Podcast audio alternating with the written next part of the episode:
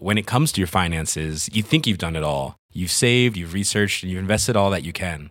Now it's time to take those investments to the next level by using the brand behind every great investor, Yahoo Finance. As America's #1 finance destination, Yahoo Finance has everything you need, whether you're a seasoned trader or just dipping your toes into the market. Join the millions of investors who trust Yahoo Finance to guide them on their financial journey. For comprehensive financial news and analysis, visit yahoofinance.com, the #1 financial destination, yahoofinance.com. You should celebrate yourself every day, but some days you should celebrate with jewelry. Whether you want to commemorate an unforgettable moment or just bring some added sparkle to your collection, Blue Nile can offer you expert guidance and a wide assortment of jewelry of the highest quality at the best price. Go to BlueNile.com today and experience the ease and convenience of shopping Blue Nile, the original online jeweler since 1999. That's BlueNile.com. BlueNile.com. Hi everyone, welcome to History Hit. Sometimes a story breaks in the news, some historical research that really strikes home with the public, and Alexander Larman was responsible for a recent one. As soon as I saw it on Twitter that MI5 might have been colluding with an attempt to assassinate Edward VIII, I DM'd him. I said, Alexander Larman, you've got to come on this podcast immediately. And he said yes. So here he is. He's just written a great new book, The Crown in Crisis, Countdown to the Abdication, talking about Edward VIII and his fight with the British religious and political elite at the end of the 1930s over his potential marriage to a twice-divorced woman. It was a crisis that would eventually see Edward abdicating from the throne, handing over to his younger brother Bertie, who became King George VI, father of the current Queen Elizabeth. Lots of amazing new material in this book, fascinating stuff about the scale of the crisis that threatened to rock British domestic politics at a time when the threat of fascism on the continent was growing ever more real. But among the revelations, this strange incident of the botched assassination attempt is most fascinating. Now, as ever with conspiracy theories, I always think cock-up is more likely, but it's a nice little conspiracy theory versus cock-up for you all to get into over the weekend. If you want to watch documentaries or listen to the entire back catalogue of this podcast, please go to History Hit TV and become a subscriber. It's a great way of supporting us. We're so grateful to everyone. Thousands and thousands of people have signed on since lockdown began, and we're going great guns. We're commissioning more and more original programming. The podcast's going to get better. I've even bought a new microphone, which will enhance the sound quality, and that's very exciting. And to do that, please go to History Hit TV. It'd be wonderful to have you on the team. Go to historyhit.tv, use the code POD1, P-O-D-1. You get to sign up for a month for free, and your second month for just £1, euro or dollar. But in the meantime, everyone, please enjoy Alexander Larman.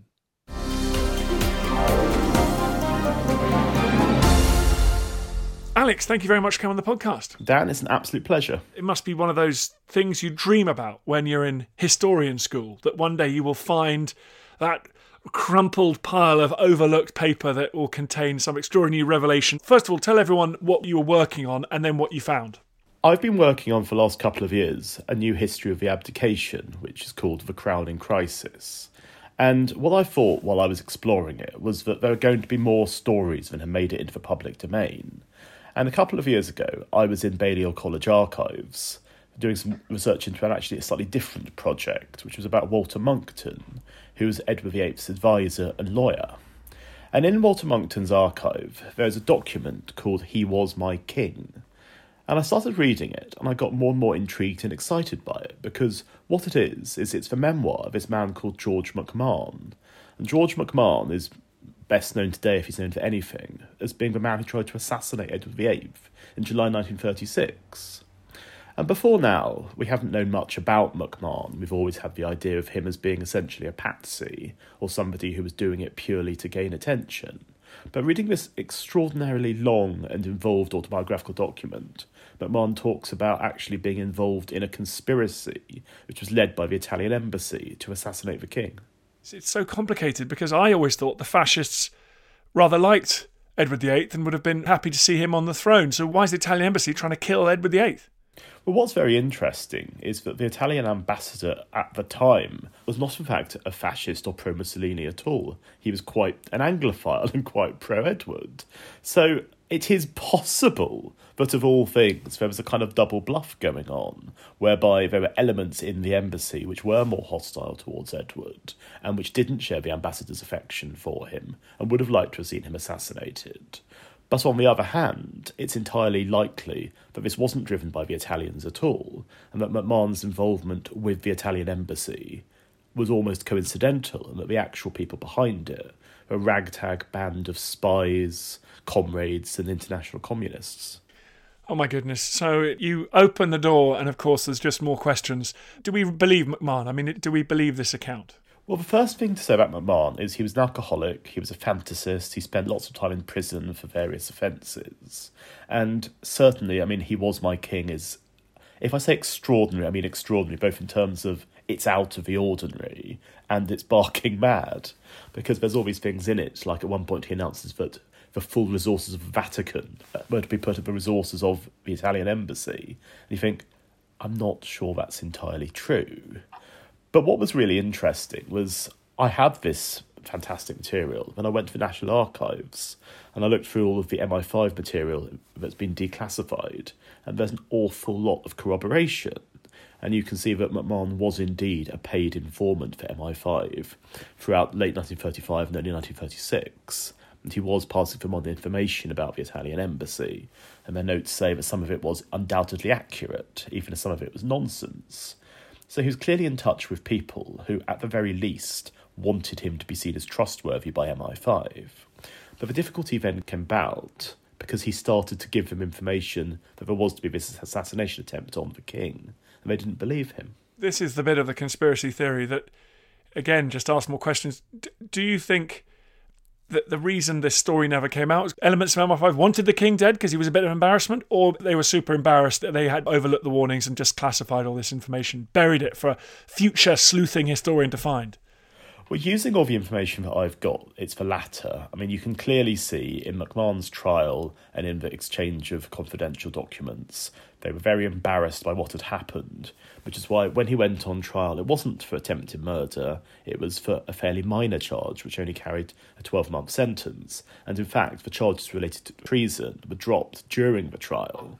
But there's all kinds of weird anomalies, like why, for instance, if he was this low-level fantasist, was he being prosecuted by the Attorney General, which is a very high-profile case, when if you wanted it to go away, why would you approach it with all this pomp and pageantry?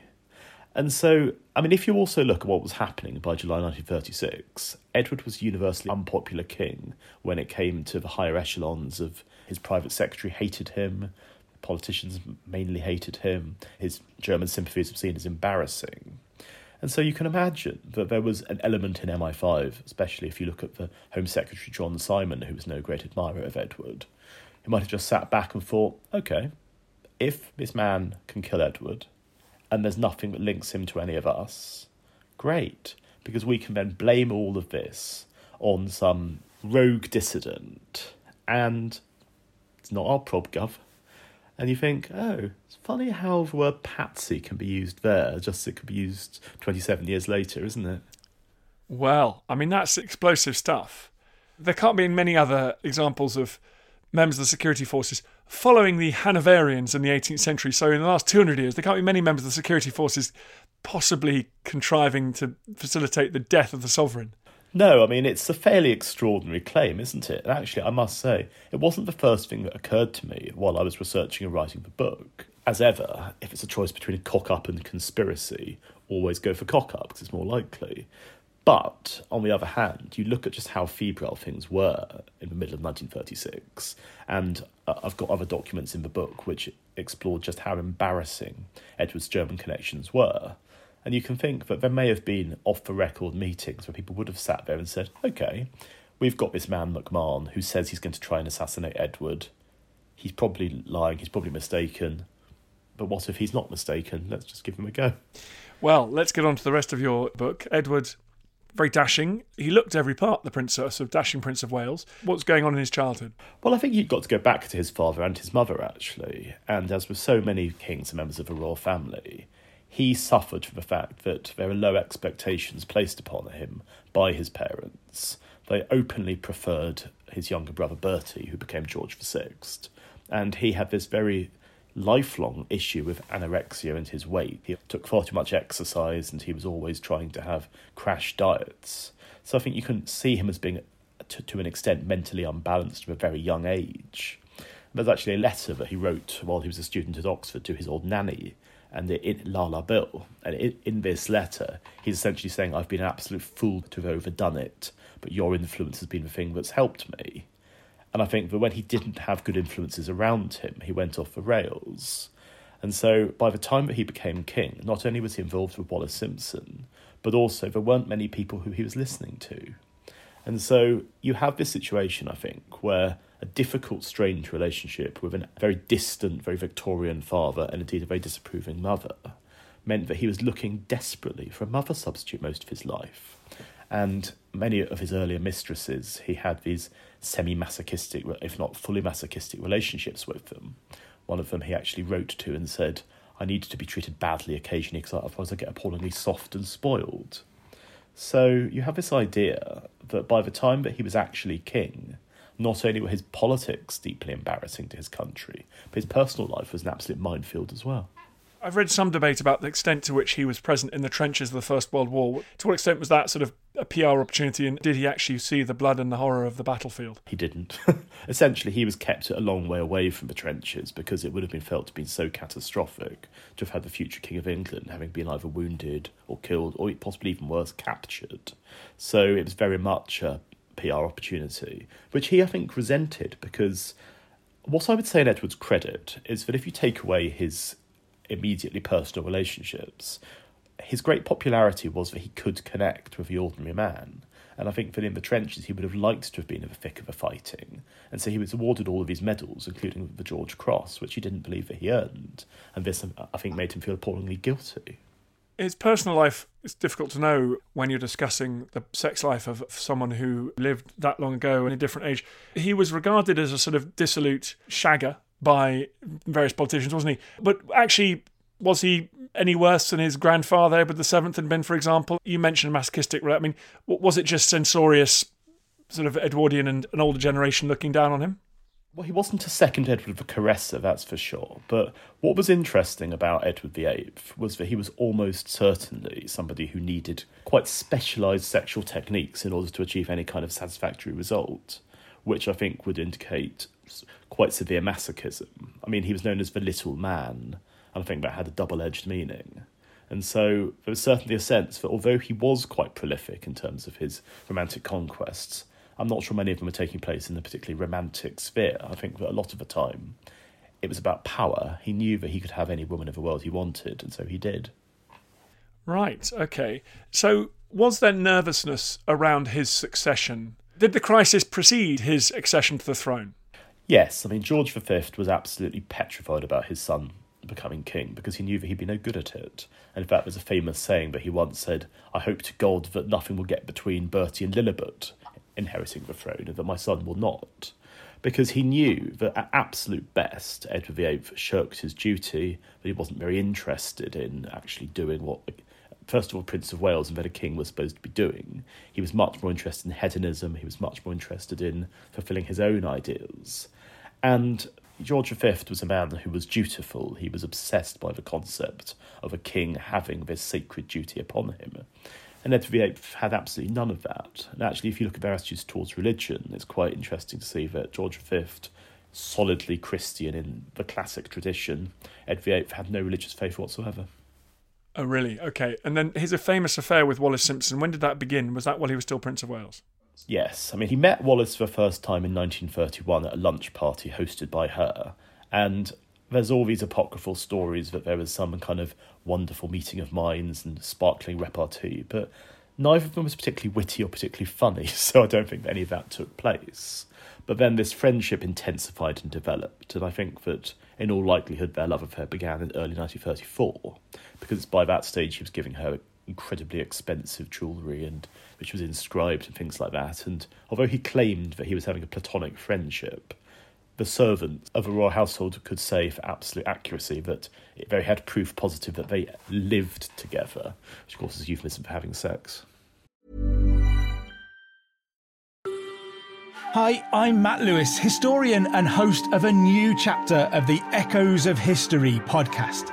If you're an Assassin's Creed fan, and like me, want to be prepared for the launch of Assassin's Creed Shadows later this year, join us on Echoes of History as we head to feudal Japan to explore the real-life history that inspired the latest game from this legendary franchise. Learn about Yasuke, the African warrior who entered the trusted circle of Japan's most powerful warlord.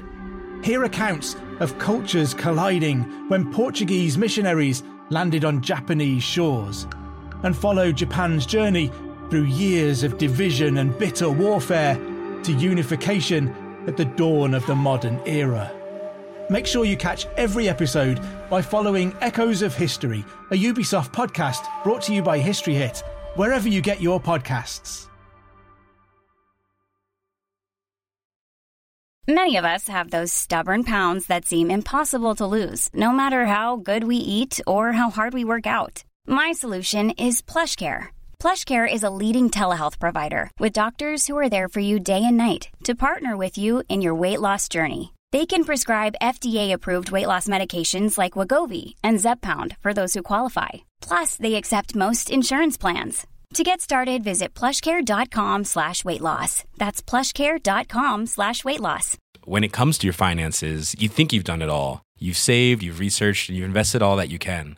Now it's time to take those investments to the next level by using the brand behind every great investor, Yahoo Finance. As America's #1 finance destination, Yahoo Finance has everything you need, whether you're a seasoned trader or just dipping your toes into the market. Join the millions of investors who trust Yahoo Finance to guide them on their financial journey.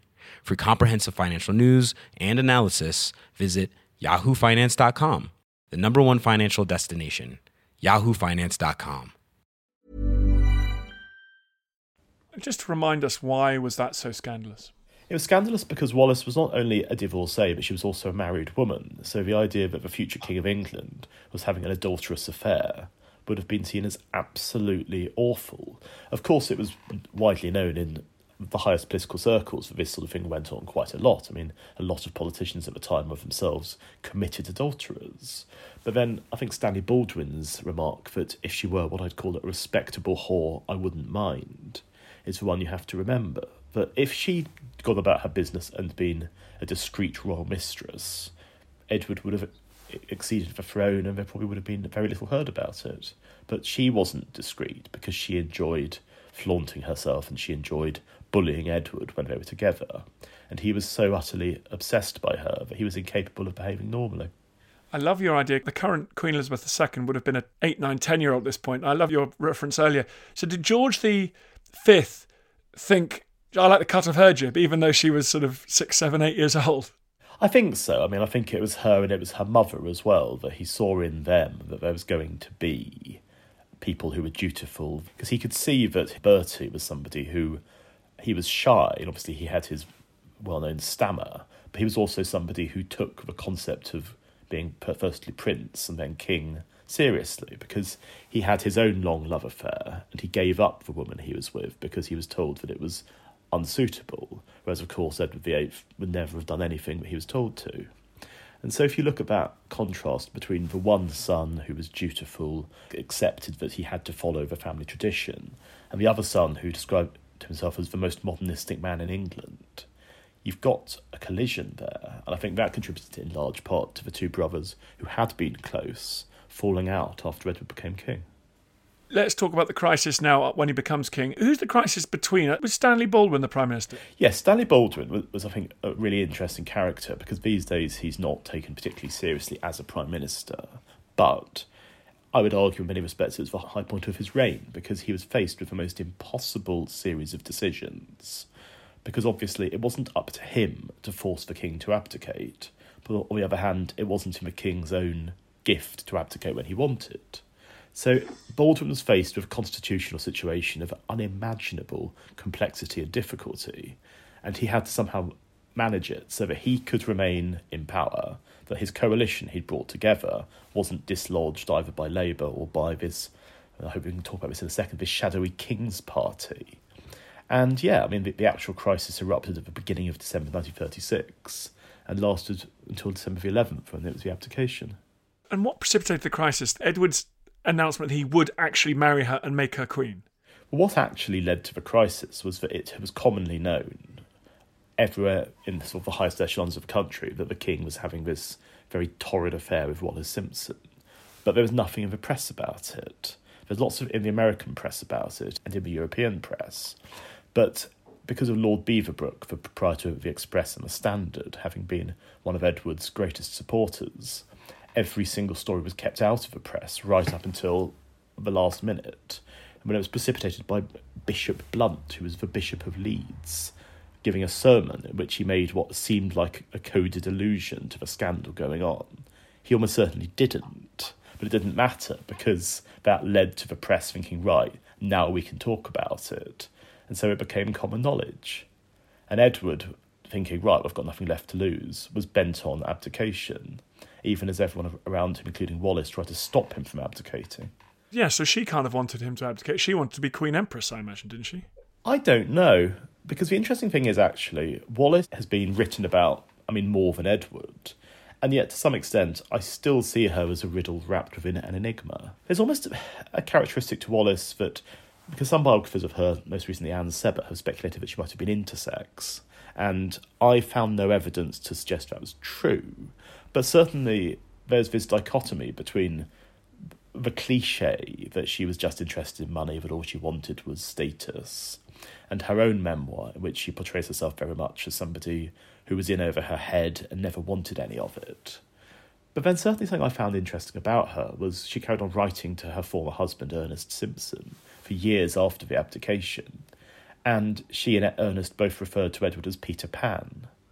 And I think there's almost a contempt towards him, which was displayed throughout 1936 as well. And theirs was not a great love match, that's for sure. Oh, really? That's very sad to hear. But I also want to ask, to what extent was this crisis also mirroring the crisis in Europe? So come back to our beginning of our conversation, Edward's views on fascism towards Germany. Would the abdication crisis have been as acute if it hadn't been for the brewing crisis in Europe? No, simply put. What it was that Edward's views on Germany were far more sympathetic than just about anybody else in that position of power. And so he was seen by people like Robert Van Sittart, the Foreign Secretary at the time, hugely, hugely embarrassing, because there was always a possibility that whatever the government was trying to do in terms of steering a very narrow path between correct relations with Germany, but also staying very much on the right side of countries like France, Edward was essentially going against it, because by the time that Hitler's ally von Ribbentrop became ambassador in late October 1936, Edward had had quite a friendly relationship with von Ribbentrop before, and of course it was speculated that Ribbentrop had actually had an affair with Wallis, because he had a habit of sending her 17 red roses at regular intervals, and this was supposed to be the number of times they'd slept together.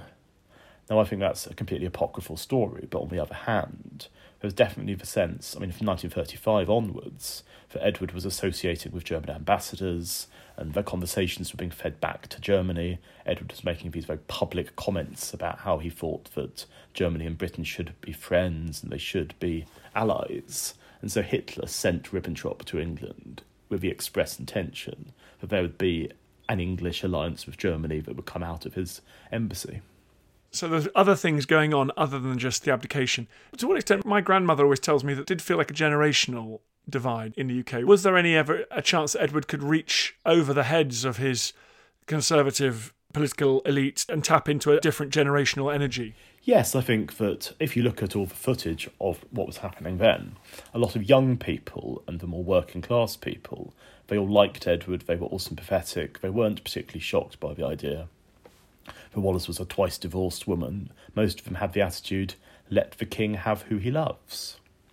Because there was an enormous affection for Edward. He was seen as somebody who was one of them. He was seen as somebody who he enjoyed having a drink, he enjoyed going out and having fun. Whereas if you look at the older, more conservative elements, especially those in higher society, there was pretty much a universal sense of horror that Edward had done these things. Because actually one of the things I used during my research was Alec Harding's memoir, which is kept in the Royal Archives. And Alec Harding was his private secretary, and he absolutely hated Edward. And so you've got this page-by-page screed of absolute loafing for his employer. But essentially it all came down to Edward not being seen as taking the job seriously, that he had this extraordinarily great responsibility, which he then didn't live up to. Was there a day or an hour in which he thought he was going to fight? He was going to tap into that energy in the country and face down Baldwin and the politicians? Well, what happened was that there was this brief moment, which is actually, I think, being slightly underexplored, that Beaverbrook was interested in forming this thing called the King's Party, which essentially would have been an unelected, unaccountable political party, probably led by Winston Churchill. And its central aim would have been simply to get rid of Baldwin and get rid of the coalition government and to keep Edward on the throne.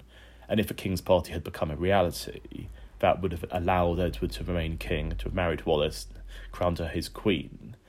But also, the trouble is the King's Party also had fascist elements, such as Oswald Mosley.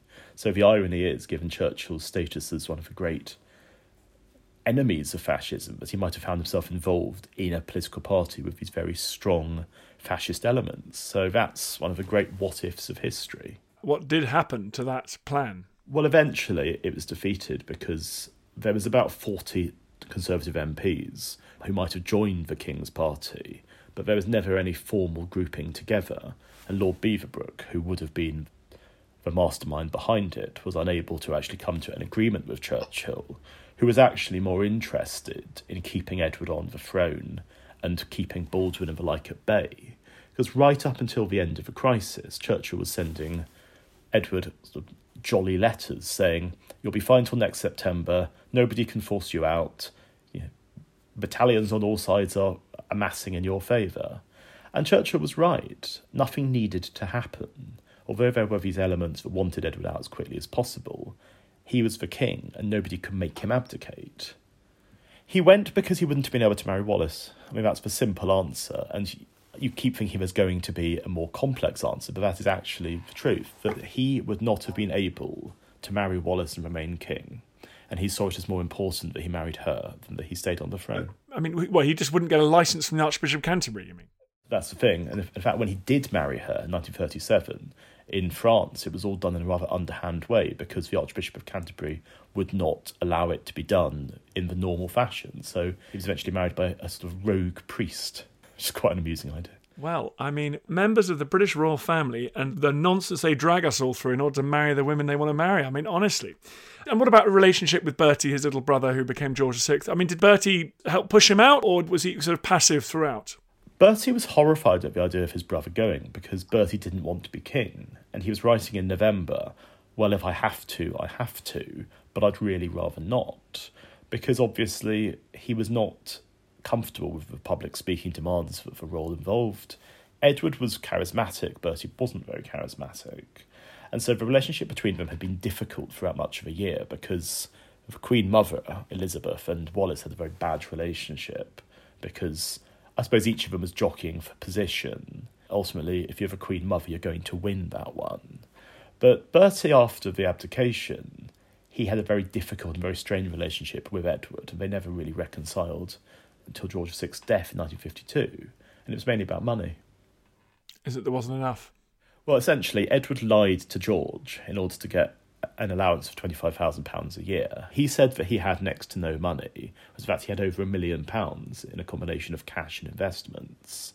But he was given this annual allowance, which was paid for out of George's own pocket, because obviously Parliament would never have allowed public money to be used to subsidise Wallis for all eternity. But I found all these letters written between the two of them, which obviously my book doesn't actually cover, but it's a fascinating story because you see the growing anger and resentment on Edward's side that he's not been given the money that he would expect, that he's not been treated like a king anymore. And on the other side, you see the new George VI's anger that he is essentially being told to give his brother money. And it's interesting just how fragile the whole ecosystem is, that essentially it starts to collapse as soon as cold hard cash is involved. At least nowadays, rogue members of the royal family can go and get lots of money for speaking fees. Perhaps there's an outlet there. This idea of Edward as a sort of Pétainesque figure, a sort of Vichy figure, friendly towards the Nazis. I mean, do you feel that he was actively conspiring, or was he just sort of naively friendly towards Hitler's regime in Germany? I think that the best way of describing Edward is quite literally as a Nazi sympathiser. He had a great deal of sympathy personally with Hitler, what he was doing in Germany. He saw him as a reformer. A lot of his ideas about what he would have liked to have done in Britain if he'd had a chance were mirrored by what Hitler was doing in Germany. And I think that he liked the idea of his energy and of what he was achieving. I don't think that Edward was personally a Nazi any more than I think Wallis was a Nazi, but certainly they're going to Germany in 1937 and meeting Hitler, which was an astonishingly badly conceived thing to have done, and of course has created no matter of embarrassment for the royal family ever since, was something that he should never, ever have undertaken. Of course, if he had people around him who could have said, Your Majesty, this is a bad idea, then you imagine that he wouldn't have done it. But no, he wasn't listening to anyone at that stage, and he went off and did it. And ever since then, we've always been asking, was Edward a Nazi? How bad was the crisis? Did it undermine legitimacy for the institution itself, do you think? I mean, Bob Boothby actually said at one point, if this crisis goes on much longer, we won't have a monarchy to worry about. I don't think that the monarchy itself could have collapsed because of the nature of what a constitutional monarchy is, but certainly there could have been chaos and there could have been a much worse outcome than there actually was. Well, thank you very much. Now, what's the book called? The Crown in Crisis, Countdown to the Abdication. Absolutely. Thank you very much indeed. Thank you, Dan. I feel the hand of history upon our shoulders.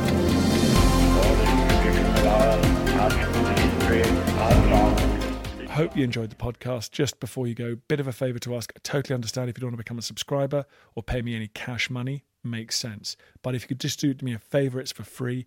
Go to iTunes or wherever you get your podcast. If you give it a 5-star rating and give it an absolutely glowing review, perjure yourself, give it a glowing review. I'd really appreciate that. It's a tough world out there, law of the jungle out there, and I need all the fire support I can get. So that will boost it up the charts. It's so tiresome, but if you could do it, I'd be very, very grateful. Thank you. Planning for your next trip? Elevate your travel style with Quince. Quince has all the jet-setting essentials you'll want for your next getaway, like European linen, premium luggage options, buttery soft Italian leather bags, and so much more. And is all priced at 50 to 80% less than similar brands. Plus, Quince only works with factories that use safe and ethical manufacturing practices. Pack your bags with high-quality essentials you'll be wearing for vacations to come with Quince. Go to quince.com/pack for free shipping and 365-day returns. When it comes to your finances, you think you've done it all. You've saved, you've researched, and you've invested all that you can. Now it's time to take those investments to the next level by using the brand behind every great investor, Yahoo Finance. As America's #1 finance destination, Yahoo Finance has everything you need, whether you're a seasoned trader or just dipping your toes into the market. Join the millions of investors who trust Yahoo Finance to guide them on their financial journey. For comprehensive financial news and analysis, visit yahoofinance.com, the #1 financial destination, yahoofinance.com. Thank you for listening to this episode of Dan Snow's History Hit. Please follow this show wherever you get your podcasts. It really helps us, and you'll be doing us a big favour. Don't forget you can also listen to all of these podcasts ad-free and watch hundreds of TV documentaries when you subscribe at historyhit.com/subscribe. As a special gift, you can also get your first 3 months for just £1 a month when you use code DANSNOW at checkout.